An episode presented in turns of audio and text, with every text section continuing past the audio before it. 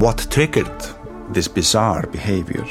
Journey into the cold heart of Northern Darkness with Nordic Crimes. That case uh, became like a scene from a horror movie. A new true crime documentary series that chilled the bone. The hunger for killing is increasing in the course of these homicides. Listen on Apple Podcasts, Spotify, or wherever you get your podcasts. Nordic Crimes is a part of the ACAST family. A lot can happen in the next three years. Like a chatbot may be your new best friend. But what won't change? Needing health insurance. United Healthcare Tri Term Medical Plans are available for these changing times. Underwritten by Golden Rule Insurance Company, they offer budget friendly, flexible coverage for people who are in between jobs or missed open enrollment. The plans last nearly three years in some states, with access to a nationwide network of doctors and hospitals. So, for whatever tomorrow brings, United Healthcare Tri Term Medical Plans may be for you. Learn more at uh1.com. Ryan Reynolds here from Mint Mobile. With the price of just about everything going up during inflation, we thought we'd bring our prices down. So to help us, we brought in a reverse auctioneer, which is apparently a thing. Mint Mobile unlimited premium wireless. Ready to get 30, 30, bit to get 30, bit to get 20, 20, 20, bit to get 20, 20, bit to get 15, 15, 15, 15 just 15 bucks a month. So, Give it a try at mintmobile.com/switch. slash $45 up front for 3 months plus taxes and fees. Promo rate for new customers for limited time. Unlimited more than 40 gigabytes per month slows. Full terms at mintmobile.com. We all have to hang up and get on with our beds. Emilia Carr is behind bars now, and she'll die behind bars, just sentenced to death for kidnapping and murder. Out in the very first interview with Detective Bowie walking in and telling me, You want to see that baby born, don't you? You know something? This is the time. This is our opportunity. Because you want to see that baby being born. Oh, yeah. You know what I mean? Hello, and welcome back to One Minute Remaining. My name is Jack Lawrence, the host and creator of this show. Today is part four of my chat with Emilia Carr, the woman serving two life sentences for the kidnap and murder of Heather Strong, a crime she has always maintained she's innocent of. Now, if you're yet to hear the other three parts, it's time to hit that pause button, head on back, and catch up. Now, when I say this is part four, it's not a complete part four. So when I released this podcast at the very beginning, I said that there may come a time when the prison system got in the way of an episode. And, well, here we are.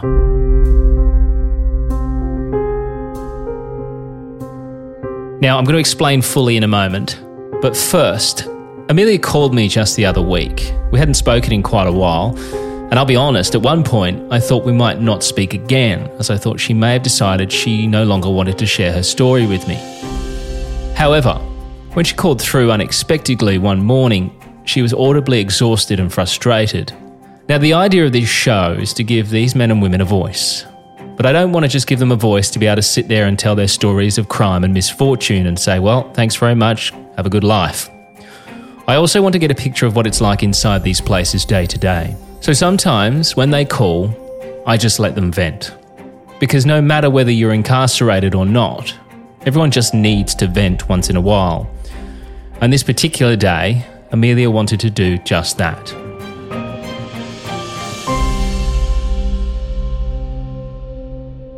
Her and the other women were tired due to lack of sleep because of some of the actions of other inmates, but more so, some officers. This is the problem. They, they do not view us as human beings. They view us as inmates. They view us as less than. Um, and so they treat us as though, oh, well, well, you guys are in here. This is what you're going to do. And like I was explaining to someone, we have maintenance workers. So these people sometimes deal with electricity. They don't sleep at night and they're supposed to deal with electricity. And what happens if they get electrocuted? Oh, well, that's just an inmate. You replace them. It's, it's horrific, the type of lack of humanity that exists here. And when you say anything about there's retaliation, there's always retaliation, even though they say they don't, they do. And there's mass punishment for Yeah. the acts of individual people. So it's just it takes its toll, and we've been going through this for so long. It's just day in and day out. It's something, and it just it makes you not even want to be a part of the incentivized program because the incentivized program is supposed to be for the inmates that have proven that they can behave better than the compound. They, I mean, like none of us have had DRs. We are not disrespectful. I mean, don't get me wrong. There's people that still are problematic, but instead of getting rid of them, they just punish everybody as a whole. Yeah, and then they just threaten you with the program. It's it's a lot. I'm exhausted mentally, and I'm exhausted physically because there's no adequate rest.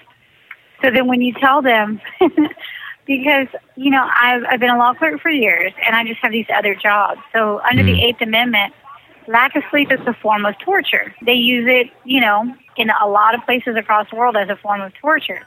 So psychologically, by keeping us in a heightened state of anxiety and fear, and then denying us sleep, and then every time we fight for something, there's a backlash. You're continuously beating people down. This is what we've been going through for weeks. Emilia also gave me some news about Kim, who regular listeners will know from our previous episodes. Kimberly Boone, the prison law clerk, a mother of two who was serving over 30 years for arson and attempted murder. Kim has recently had some bad news from home.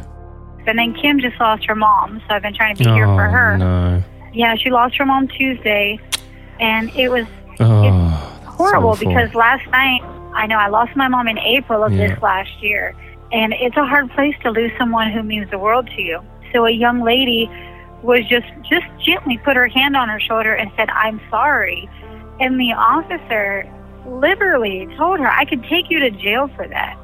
We're human beings, and the the human needs comfort, needs touch.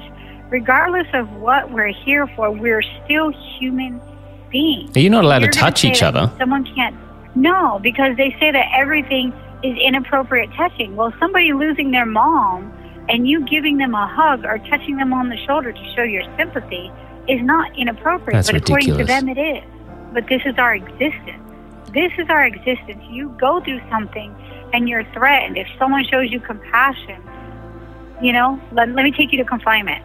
So you're penalized for maintaining your humanity in an inhumane environment. Now, I have no doubt there's a lot of people who will be sitting there listening to this saying, Boo hoo, you're in prison, it's not supposed to be a holiday camp. But as Emilia and many of the other men and women have told me, they don't expect that. In fact, they want to work, they want to learn, and they want to better themselves. But unfortunately, in some of these facilities, they're just not afforded the rights of normal human beings. I know we haven't really spoken much about the Department of Corrections, and it's from my understanding, it's not like this everywhere. So you can't use that as a blanket. But this particular institution, if you've done any research, has a horrific reputation regarding female inmates, and yet it continues. They claim that the Department of Justice does one investigation after another, yet there's no long term results. There's nothing. I mean, a young lady was paralyzed from the neck down a couple years back, and when her family filed suit, the and they tried to press charges, the investigation was unfounded. So these people paralyzed someone from the neck down, and there's no charges pressed. Nobody's held accountable. But in here, if one of us in the free world, let's just say somebody out in the free world who's not incarcerated paralyzes someone from the neck down, they're going to prison. Mm. So what is it about the uniform that makes you above the law? All that's required to work here is a high school diploma or a GED. So a GED, GED means that when you come here and you get this job, you can psychologically, emotionally, and physically abuse citizens because a lot of these women are going right back out into society. Beat them down, tear them down, abuse them, terrorize them, and you get paid for it. If anybody was to do that in the free world, they'd be in here. So where does the line get so blurred that inmate and authority just there's no it's just it's frustrating. It's frustrating. It's frustrating. And this is what we deal with day in and day out. It takes its toll. But the sad part is, Jack, that there's so much potential.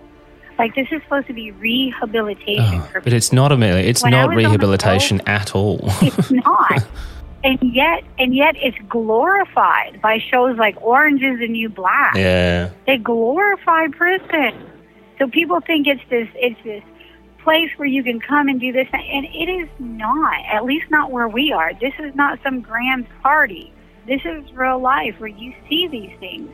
Women die here all the time, and nothing is done about it. Nothing is said about it. It just, oh well. I don't know how many investigations we've had on our medical. Now, don't get me wrong. We do have some really, really good officers. We've had some guardian angels here who really step in and shine, but they're few and far in between.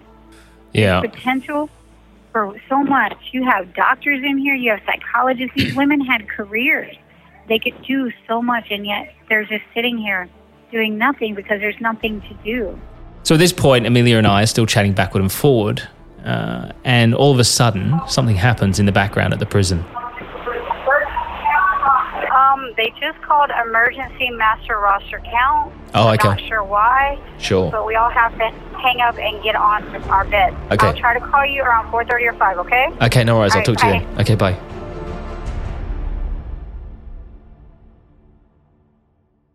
Now, since that moment, Emilia and I have been unable to get back on the phone with each other for us to finish her story.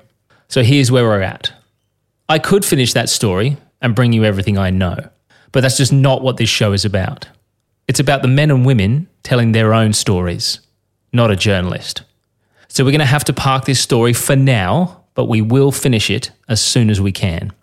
But with Emilia's story does come the incredibly fascinating topic of false confessions. False confessions are something that I think a lot of people still don't truly understand. I mean, why would anyone in their right mind confess to a crime they didn't do? Or give details in order to put themselves at a crime that they weren't at? Something that could incriminate them, give them a life sentence, in some cases, a death sentence. It's an extremely fascinating topic and one that I wanted to explore further. So I got the help of an expert. My name is Rob Robertson. I've been an attorney in the in the Chicago area, uh, United States, for over 30 years. The first half of my career, I was a prosecutor with the Cook County State's Attorney's Office, which was the, I think it's the, either the largest or the second largest consolidated prosecutor's office in the nation. I handled everything up to including murder cases, number of murder cases, including uh, at the time death penalty cases. Uh, I left the office, and in the last 15 years, I've been handling the flip side of things. I do criminal defense and civil rights, so the other half of the coin. And I've represented in that capacity a number of people charged with offenses up to and including murders. Rob is a man who's had an incredible career and has a vast knowledge of this particular topic. I find it a fascinating subject, um, and I think it's it's still one that people probably don't understand truly. I think I most agree with. I think most people would just are of the opinion an innocent person would never admit to a crime they didn't do. But it's obviously been proven time and time again now that they will under certain circumstances. Um, oh yeah. So I mean, what's your experience with wrongful confessions?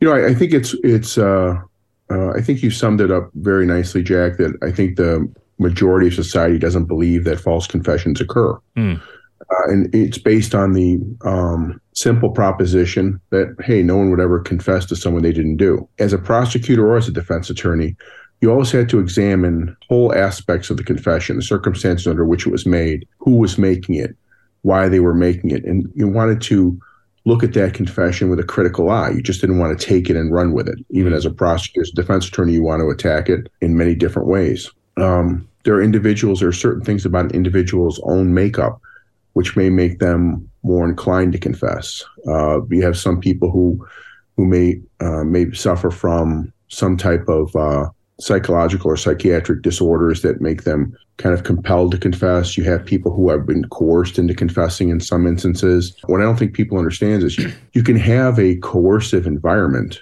that naturally kind of occurs in the police setting. You have someone who you've kept in a small room, possibly for a couple days. You're their only contact, or the police officer's your only contact with them, talking to them. Uh, they may be stressed, limited sleep, uh, exhaustion, first time it's ever occurred to them, and it could cause them not to to think properly. Uh, and they may may start saying things that that they don't believe that that absolutely didn't happen. So that's why it's important to look at these things critically. Over the course of the journey of doing this show, I've watched a lot of um, interrogations, and um, I mean, look, I mean, inter- I mean, I don't think we can call them interrogations, interviews, um, but they are. Some of them are interrogations. I mean, they're really intense. Like, I mean, you've got detectives that are, in some cases, almost sitting in the person's lap, like you know, really in their face, going, you know, tell me what happened. And and also, what I found incredible is that. Um, in in the states, they're allowed to. I mean, I don't know if it's if everywhere else. It's just I'm looking at the states, so this is why I know this from there. The detectives are allowed to to lie to the the person they're talking to in order to help them get that confession or to get more information. Yeah, that's something that um, you know. It's kind of funny because uh, as a prosecutor, we would do a um, a tour through what was called the felony review unit, where we would actually go in and talk to suspects and um, uh, talk to them about what potentially happened and see if they would confess to us. But um, while the police officers could lie to them under law, I mean, it, it was going to go up to the United States Supreme Court, I think, maybe last year. Mm. We, as prosecutors, as lawyers, as officers of the courts, could never lie to a to right. a suspect. Okay. We would have to, if someone would say like, would ask you a question, you you you have to be honest with them, right. flat out, and say like, no, that's not the case. And, you know, with the Miranda warnings, you also have to tell them, hey, you know, you don't, um, you know, you, you know, the whole bit, you know, you have the right to remain Yeah. silent, anything. You have to make sure they understood that. And that's Mm. particularly important with juveniles hmm and people who may be a little bit slow. Because, you know, I've had, I've had people quote unquote confess to me. And, you know, as you, as you talk through it, they're not really confessing they may be like nodding, kind of repeating things back, or Mm. just maybe saying what they said. You got to kind of look at it critically, kind of get underneath the underbelly. You also have some people, I have had some people who just get, who are just tired of the whole process and say, Yeah, I did it. I did it. Yeah, I did it. get it over with. and, yeah. and- right. And you, instead of taking that and running with it and saying, "Ha ha, I got a confession. Hey, listen, you don't want to be saying that if you didn't do this, you know, Mm. you want to, you have to explain that to people. Uh, you know, a lot of the, a lot of the rooms are built small. Um, and you know, if you get one or two officers in there, that's definitely uh, going to keep it crowded, even in even in the best intentioned um, scenarios. But I mean, we have a, uh, I'm sure, like your country, we have a lot of wide variances within the country of of what is commonly accepted police practice from East Coast to West Coast, North to South. Mm. So we here in uh, in the Chicago area suffered through a period in the 80s and 90s with a uh, police uh, commander by the name of John Burge, who was uh, wound up becoming notorious for torturing suspects and getting confessions out of them. wow. Um, and uh, there's been a number of multi-million dollar lawsuits after people have spent, you know, 20, 30 years in jail on these false confessions. According to the indictment, former Commander Burge, while working in Area 2 as a detective, later a sergeant, and then a lieutenant, participated in and witnessed the abuse of people in police custody. Sean Tyler and his brother Reginald Henderson have been out of prison for three years now. Both spent the better part of their lives in prison, serving about a quarter of a century for a crime they had nothing to do with. They say they were tortured into confessions for murder by officers trained by former police commander John Burge. Chicago City Council just signed off on a big settlement for two men who filed wrongful conviction suits. It's just the latest payout for police misconduct tied to disgraced Commander John Burge and the officers under him. Uh, and I mean, these were done by um, by sworn police officers. Uh, so, in the wake of that, acting as a as a prosecutor, living in that environment, you have to be extra extra careful. You know, and make sure that you know everything was up on the on the up and up. Mhm. Because some some people actually do confess. You know. Yeah, of Um, course. Yeah. Some, some people will tell you, "Hey, I did it," Mm. and some people will say, "I did it," and then afterwards will want to take it back. Mm. But you know, eliminating false confessions, I think it's it's been great that there's been so much work that has exposed not only like the what I would say are the coerced hard confessions where where it's just done through physical abuse or you know threats against uh, the person or more likely others. You know, there've been loved ones instances and where stuff. yes, like your kids are going to get taken away. Mm. Uh, you know, we're going to put this case on your wife. You know, those are situations that it's not physical coercion, but sitting in a room and someone's telling you this and you're scared for your loved ones, you know, you you may actually, you know, confess to something you didn't do. When you're ready to pop the question, the last thing you want to do is second guess the ring. At Bluenile.com, you can design a one of a kind ring with the ease and convenience of shopping online. Choose your diamond and setting. When you find the one, you'll get it delivered right to your door. Go to Bluenile.com and use promo code LISTEN to get $50 off your purchase of $500 or more. That's code LISTEN at Bluenile.com for $50 off your purchase. Bluenile.com code LISTEN. Planning for your next trip? Elevate your travel style with Quince. Quince has all the jet setting essentials you'll want for your next getaway, like European linen, premium luggage options, buttery soft Italian leather bags, and so much more. And is all priced at 50 to 80% less than similar brands. Plus, Quince only works with factories that use safe and ethical manufacturing practices. Pack your bags with high-quality essentials you'll be wearing for vacations to come with Quince. Go to quince.com/pack for free shipping and 365-day returns. One size fits all seems like a good idea for clothes until you try them on. Same goes for healthcare. That's why United Healthcare offers flexible, budget-friendly coverage for medical, vision, dental, and more. Learn more at uh1.com. It's interesting. I'm talking to a lady at the moment who, I mean, we won't. It's, it's, it's too hard, to, I think, to, to try and sit here and, and work out whether or not you know she did give a false confession. But it, it was that situation. She, you know, she had uh, she was this gentleman that she was um, dating. I don't know if you've heard of Emilia Carr, um, but she's a lady in Florida. With her, a guy called Joshua Fulgham. Um, essentially, um, his his wife ends up being murdered. He uh, admits to the crime. She says that detectives off camera were feeding her information about the crime itself and saying, look, we want to put this guy away. You know, you want to go home to your kids, don't you? You know, you've got four children. Also, at the time, she's eight months pregnant. So she's got a baby on the way. And I mean, the first thing the detective said to her when she sat down, this was before they even knew where the, the lady was or that she'd been killed at all. The first thing he said was, you know, first, literally the first thing out of his mouth was, You want to see that baby born, don't you? You know, you need to help me. I appreciate you coming up here. How far along are you? I'm eight months. You're eight months. Yeah. Okay. Trying to get some things together. We try to sort out some some differences and get a clear understanding. Oh, I'm hoping you guys find her. I mean, Well, we, we, we're gonna find her. Find her with your help. cause I mean, it'd be With your help, we're gonna find Yeah. her. Okay. And I need you to understand that. I need your know. help. and I'm here to help. I mean, we've got kids who need both parents, If you and know something, this is the time. This is our opportunity. Because you want to see that baby being born. oh yeah, You know what I mean? Okay. You know you don't want something to bite you in the behind. For a, for a detective to, for the first thing out of his mouth to say that to a pregnant lady is a bit full on. Oh, it's more than full on. I mean, personally, uh, what I've always, I always think that you get credible confessions, and that's what you want by actually talking to people like they're people, Mm. not threatening them, but Yeah. just like tell me what happened, you know, and just talking to about it, pointing out inconsistencies in their story, like, hey, you told me this, you told me this, you told me this. Which I mean, how do you reconcile that? Yeah. And at some point, after they run through this all the stories, they'll feel like I can't keep lying like this. And then there's there is there is a natural compulsion to want to tell someone what you've done, to want to come clean. I mean, there's a lot of good in people, and they and they've been taught from a young age. In most instances, the police are good, and they want to tell them something. What you thinking about? Stay my hurt, man. And the baby. A lot of shit couldn't work.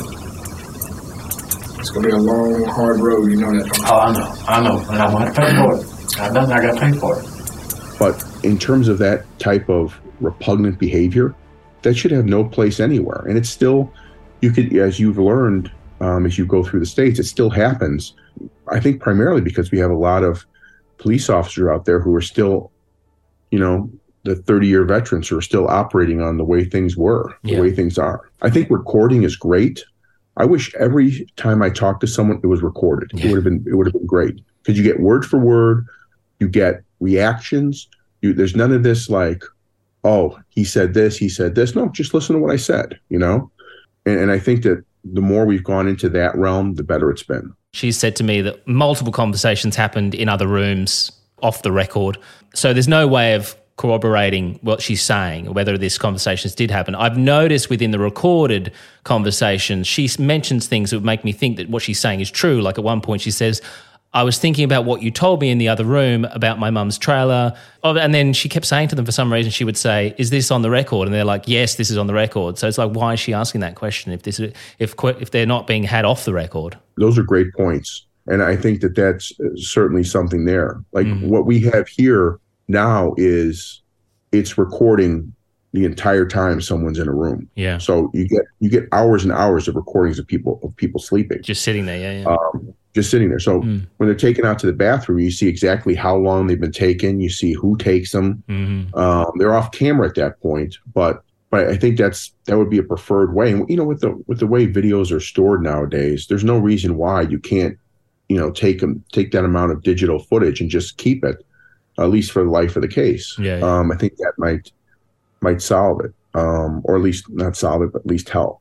You're always going to have that claim, though, that you know, if if an officer wants to do something that's um, coercive or illegal, and he knows his his or her um, interrogation is going to be taped, then it's always just like on the way to the station. You know, mm. they'll do the you know the ride. Let's take a couple tours around the yeah, block. Yeah, a few extra blocks. Yeah, exactly. And then you could always do that if you wanted to. The other thing I think that's very helpful besides recording is when you have more than just one or two people working a case, because I think when you can isolate the universe of knowledge of the misconduct to a small group of people, you have a better chance of like a conspiracy occurring or a smaller mm-hmm. or people willing to take that extra step. Mm-hmm. Whereas if you have more people involved, you're much more likely to have one person just stand up and say, "This isn't hey, right." Yeah, this is not right. I find as well a lot of these, you know, interviews that I watch. In fact, I mean, most of the ones that I've watched, there is an incredible amount of times when these people don't have legal representation of any form. Now, I know they've read their Miranda rights and they're told, you know, if, if you would like someone here with you, then that's fine. But I just find it odd. Literally, all I mean, everyone that I'm speaking to, where I'm able to watch their interviews, every single one of them have not got legal representation. Not one of them. It's kind of a self fulfilling aspect because it's very rare for an attorney actually to let someone talk. Mm. So it's a product of you're getting to see these without anyone having legal representation because if an attorney is called on their behalf, the first thing you do, like if I if it was one o'clock in the morning and a client called me and said, "Hey, I'm being I'm being held down here for murder," I'd get out of bed, I'd go down to the police station, and I'd lawyer him up. Mm. I tell the detectives, "Hey, listen, this is my client. He's not going to speak to you. Mm. You know, Mr. Client, please tell the detective you're not going to speak to him without me. Okay." At that point in time, if anything happens after that, there's many more hurdles that they have to clear to show that you know they that uh, my client intentionally waived their rights. But I will say this: um, I tried a case where I was the trial attorney, not the person who took the uh, the confession. Rare instance where on a videotape confession, an attorney actually sat in with his client while he was confessing to murder. And yeah, and the uh, the challenge they made a motion. The defense made a motion prior to trial to challenge the confession based on ineffective assistance of counsel. That that attorney never should have let that person confess. So we had to litigate that motion. It was it was uh, heavily litigated. We we wound up prevailing, but it was it was fascinating to see. I watched another case. Christopher Tapp, his name is. Um, he confessed to a, a, a, brutal murder that he didn't do. He was hooked up to a, a polygraph, and they did a polygraph, and they told him that he'd failed the polygraph test. Like they're asking him questions, he's telling them I wasn't there, or you know, giving them all the answers that he didn't do it. And he's like, and he said, "How did I do?" And they're like, "It's showing that you're lying." How did I do on that one? Show heart reaction. Was everything? Major heights. Christopher Tapp was arrested in 1997 for the rape and murder of Idaho Falls teenager Angie Dodge. He was eventually released from prison in 2017. How does it feel to not have handcuffs on? Different. 20 years of living like that. This is it, Chris. First time you're walking out the Do door. it. Freedom, what do you have? Yes! Freedom! Woo! Thank you, everybody. And it's like, how is that? How is that? Oh, I know. It's, it's insanity. The, the, the polygraphs are, you know, they're not admissible in court generally, but they, they, some people try to backdoor them in under the guise of, well, they, they just explain the circumstance of the confession. but they're really designed to, in many instances, the operators just cause additional stress in the person. Yeah. Um, I actually watched a videotape of a polygraph that went on for like 40 minutes, and the first, they're only asking 10 questions during the whole time. Mm. And, you know, adjust your chair, speak up, you know, stand, sit straighter. And the guy was almost like it was some kind of bad game of Simon Says. At the end of it, and we actually tried this case because our client was in prison for two years, and civilly we tried it and he wound up getting over a million dollars for being in, in, prison for those two years. They said he failed the polygraph, and they kept telling him, "You failed the polygraph. Deception is indicated." They couldn't say on what questions hmm. he didn't answer correctly. They couldn't say on what he answered. What deception was indicated. Nothing. Um, it was a complete joke. Uh, I mean, I, I, I think that some people will make true and valid confessions when faced with a polygraph. Mm. Sometimes before the polygraph even starts, they built it up in such their mind that, you know, this is uh, this is such a um, tremendously accurate device. I I, I, ha- I, have to just say what I did before they tell me I'm lying. But in most cases, in, in a number of cases, I should say, with uh, with a polygraph, it's just if if they take it, they're told you know, deception is indicated. I don't know if I've ever seen a polygraph given in a criminal setting where the person uh, passed with no deception indicated.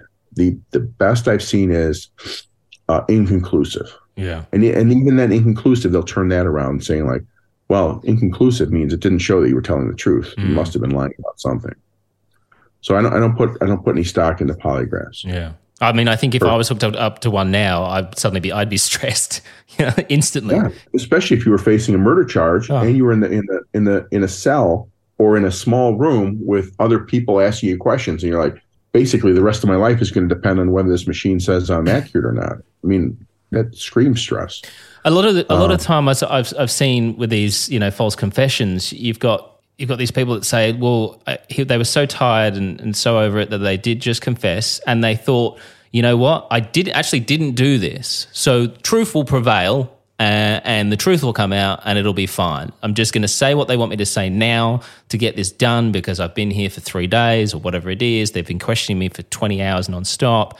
So they're like, you know what, I'm just, yes, I, yep, whatever you say, this is how, and then, and then truth doesn't prevail and they end up getting life sentences and spend 20 odd years in prison. I just, and when I watch these taped interviews, the ones that have been presented in court, I look at them and go, how, how can anyone? This guy started off saying no, had nothing to do with this, and eventually, after you know, you watch him, and then you see they start hunching over and they're holding their heads. They're visibly stressed and tired, but yet they're still convicted. I just it blows my mind. I agree with you 100. percent. I think that's where you need, really need to be careful when someone is wearing down, whether it's a product of their conscience getting to them or if it's just a product of the of the environment that does it. Sometimes that's hard to hard to tell. I think that the the biggest thing besides the video recording which i think should capture all that is that it's important. We have a we have a law here um, similar to the law of corpus delicti which is which is that um, you have to have some corroboration to a confession. So that's some in some cases that'll help where you have to have some evidence besides the confession yeah, yeah, to yeah. show that the confession is accurate. That's not it's not that much, but that sometimes I think can can sometimes, you know, help keep people being convicted from solely from false confessions. But I mean it's it's not enough. But I, I understand your concern and I share it as well. And the other thing is that I've noticed a lot of the time is there's this term used whenever these sort of sort of you know horrendous crimes happen. You know, you hear this all the time. There was an extreme amount of pressure to get a result. There was a lot of pressure to get a result on this one. So part of me wonders whether this pressure that comes obviously from the top, you know, people are like, this has got to, you know, we need an answer. You know, the public, oh, you know, there's a lunatic running around. So there's there's pressure on these detectives. We've, we've got to get this solved. So you almost wonder if it's a case of, well, look, guys, a lot of this isn't adding up. But this person, we've got a few little things. They they were in the area. They've got a record. You know, um, there's a gentleman's case I was looking at the other day. He happened to have a record and he lived in the house next door. They kind of went, you know what? He was released from prison only a couple of weeks ago. This crime has happened next door.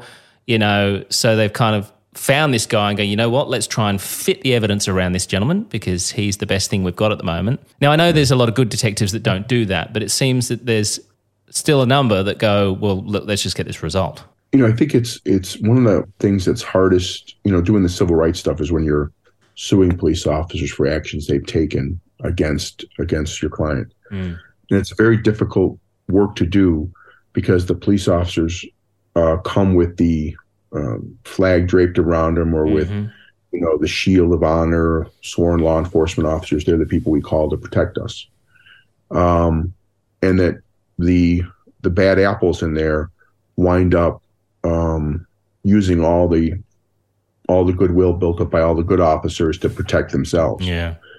but police officers are human. And i think people forget that humans lie humans do things they shouldn't do. In, in terms of pressure I, I, I think what's scarier than i think it's rare for a police officer to fit someone up for a crime who they don't think did it i don't think they'll they'll do that. But what's scary is when you have someone who truly believes that this could be the person and they talk themselves into it and then they get that laser focus then it's a question of well i know i got the right guy. I just don't have the evidence. Yeah. and then what's your next step? Hmm. Then you may be willing to push a little harder in the confession. You may be willing to uh, bend the law here or there to recover certain evidence. You may even go as so, so far as to go to a, a person that you know may not may be a member of an opposing gang or someone who has it in for the guy you're looking at see what they'll say about him knowing that that may not be a credible source.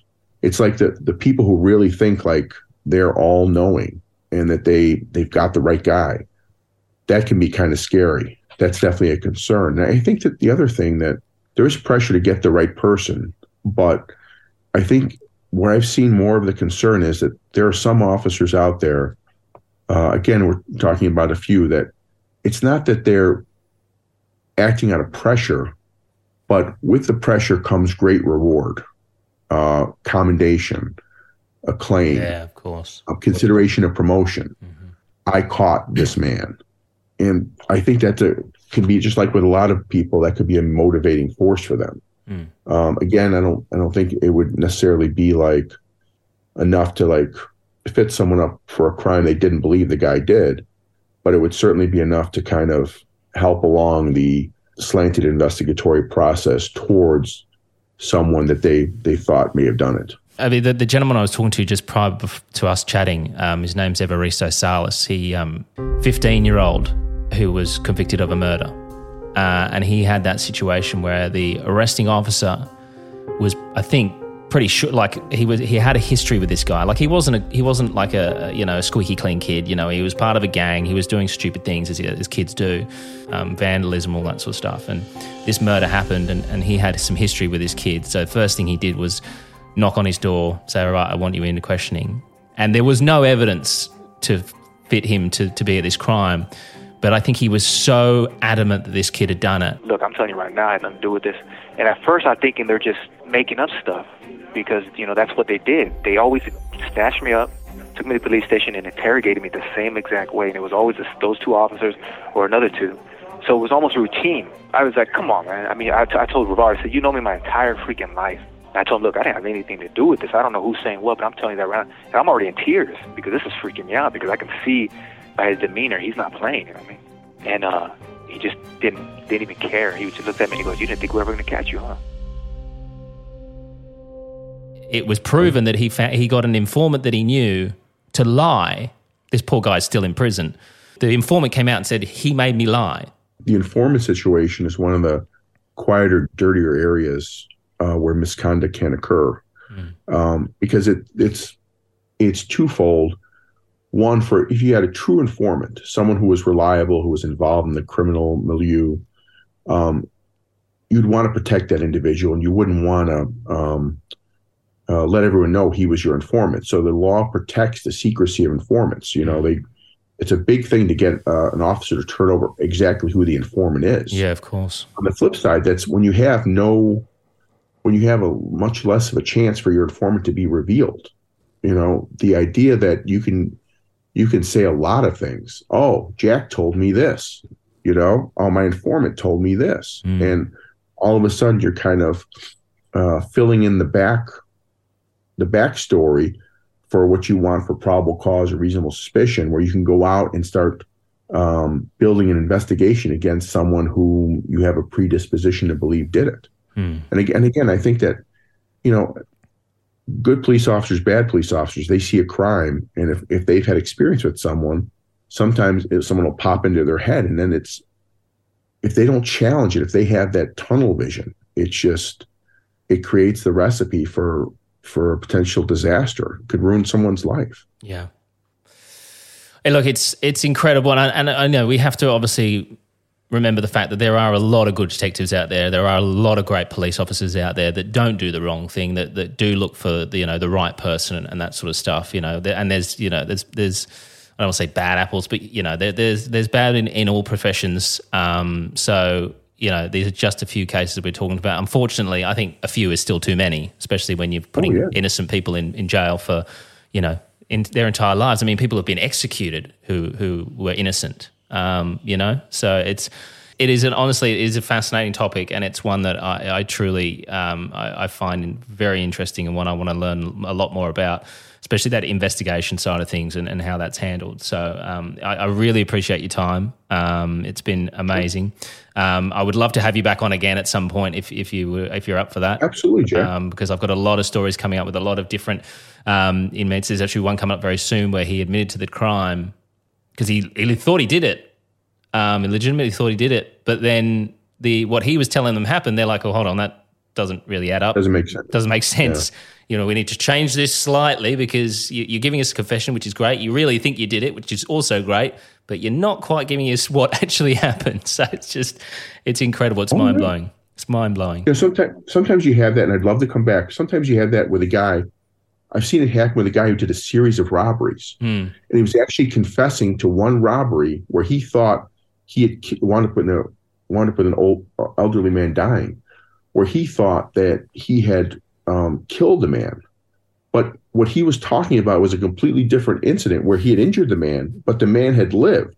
But he thought The man um, had died. that's the one he, he killed him, and and and then it was just like, and that was just like everyone, everyone there was like totally above board. They just they just didn't catch it until later. I've got to say a massive thank you to Rob for coming on and chatting with us about this incredibly fascinating topic. And we will definitely have Rob back on the show very soon. So, what's next? Well, next week we'll start the story of Anthony Duke. My name's Anthony Duke. I was convicted of second degree murder and felony murder, two separate charges. Uh, first degree home invasion, larceny in a building, felon in possession of a firearm, and five felony firearms, one for each one of the charges I was just mentioned.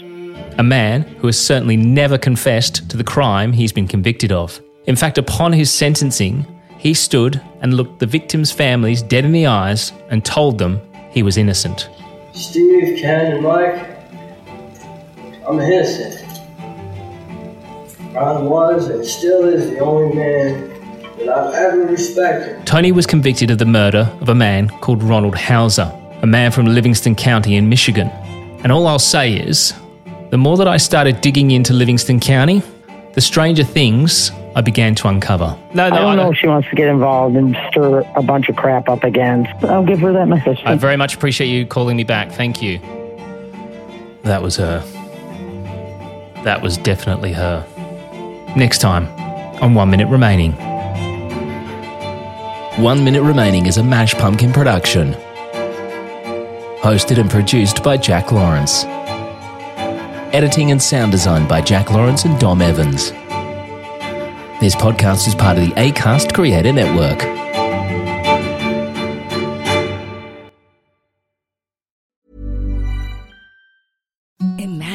Softest sheets you've ever felt. Now imagine them getting even softer over time. That's what you'll feel with Boll and Branch's organic cotton sheets. In a recent customer survey, 96% replied that Boll and Branch sheets get softer with every wash. Start getting your best night's sleep in these sheets that get softer and softer for years to come. Try their sheets with a 30-night guarantee. Plus, get 15% off your first order at bollandbranch.com. Code BUTTERY. Exclusions apply. See site for details.